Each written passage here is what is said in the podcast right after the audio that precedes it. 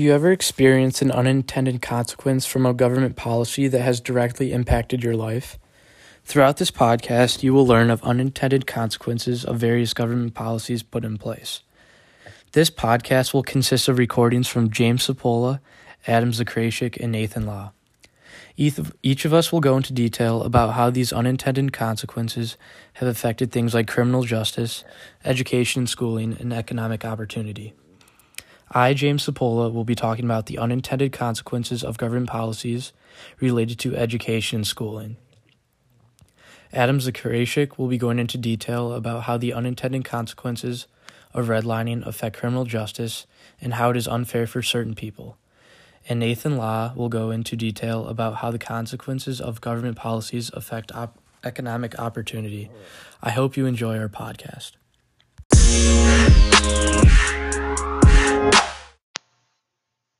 Part 1 with James Sapola.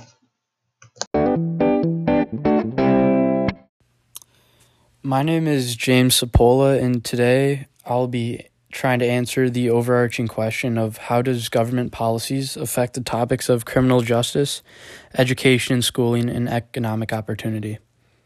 I will be focusing on education and schooling and how government policies and some of the unintended consequences have affected education and schooling in more areas than others. In an article named Why America's Public Schools Are So Equal, this article goes into detail about how the public schools in different areas around the United States are vastly different from neighborhoods affected by redlining. They do, these uh, neighborhoods affected by redlining do not have access to all the tools of, that public schools in better neighborhoods do. The schools in these worse neighborhoods don't have access to computers and things such as guidance counselors like other schools in better neighborhoods around the country do. This lack of resources already put these young children at a disadvantage of kids in better neighborhoods, and it is due to the lasting effects of redlining. In an article named Teaching in Rough Neighborhoods, it goes into detail about teaching in neighborhoods that were affected by redlining.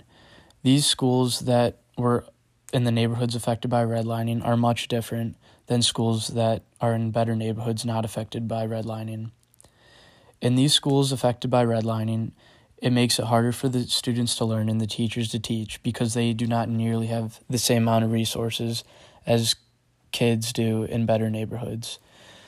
It makes it very hard for the students to learn and it puts them at a disadvantage because they're not learning nearly as much as students in better neighborhoods that were not affected by redlining.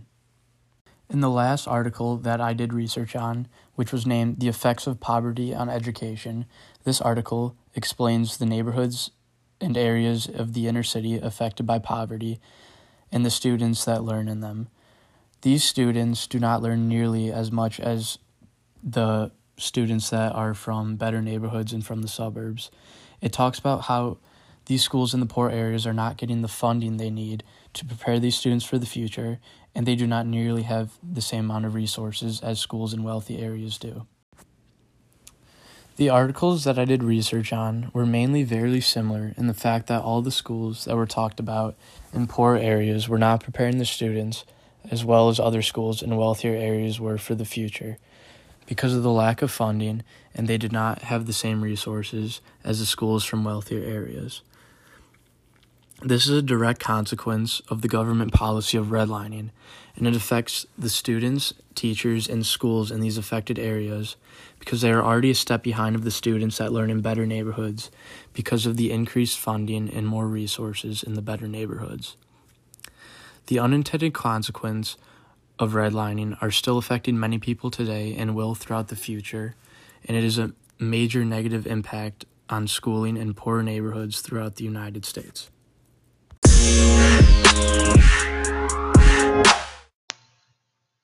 Part 2 with Adam Zakrashik. The government's policies have unintended consequences, which affect the various topics in society.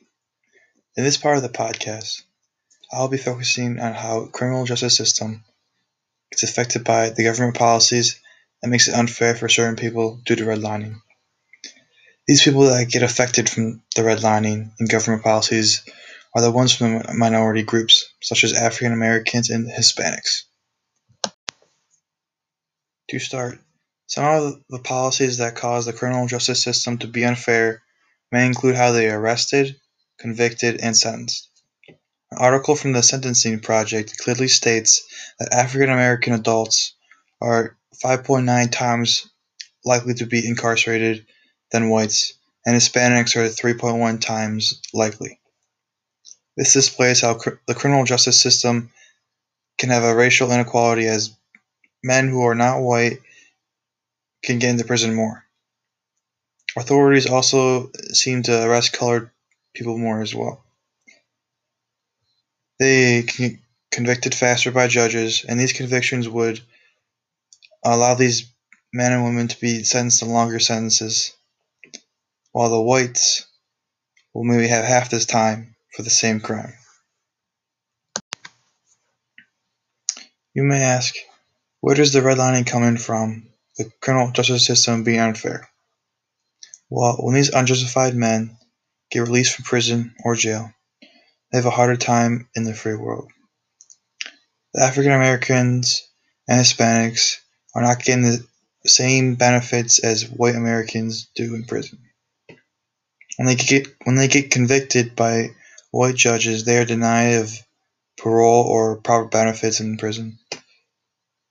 There is no equal treatment for these men and women. There needs to be a government policy that grants any man or woman of any race or background to get the right to parole or benefit um, when they have convicted in the same crime. These men and women are not only experiencing redlining from parole and benefits, but when they are being released from these jails, they are also being denied from jobs and many more opportunities. An article from Campbellsville University states that minority men and women have little access to quality education and limited access to jobs that pay well. They are being denied the opportunities of having a successful life. The government needs to have, make policies to help these men and women that just come out of prison, not just white Americans, but Americans from the minorities too.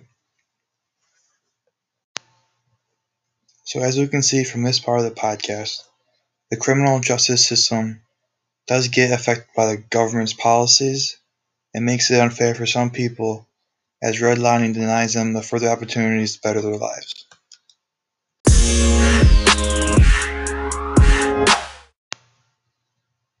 Part 3 with Nathan Law.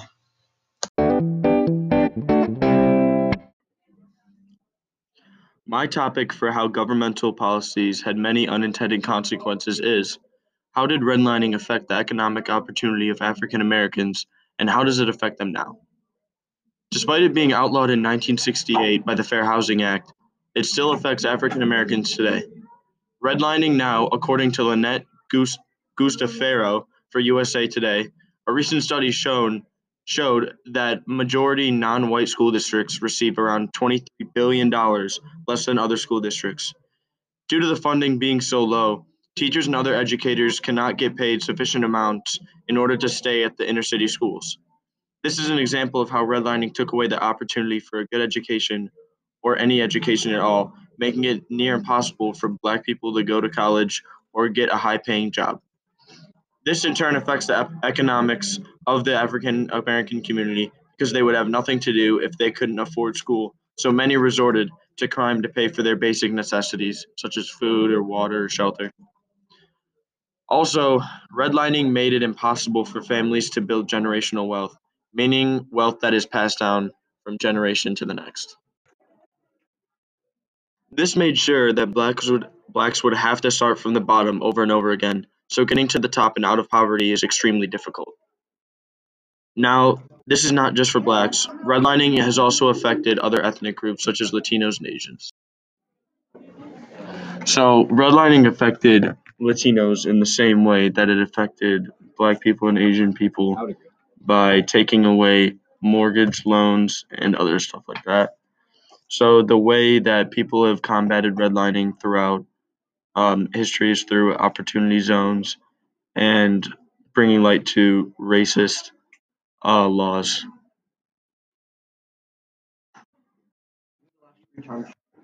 Thank you. For, can you?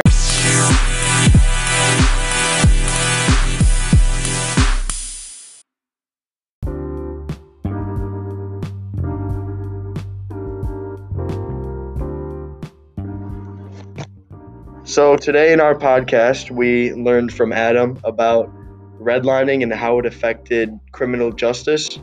From James Sapola, we learned about how redlining affected schooling for minorities and how we learned to fix it. And from me, we learned about how redlining affected the economic opportunities of minority groups. So we learned how to.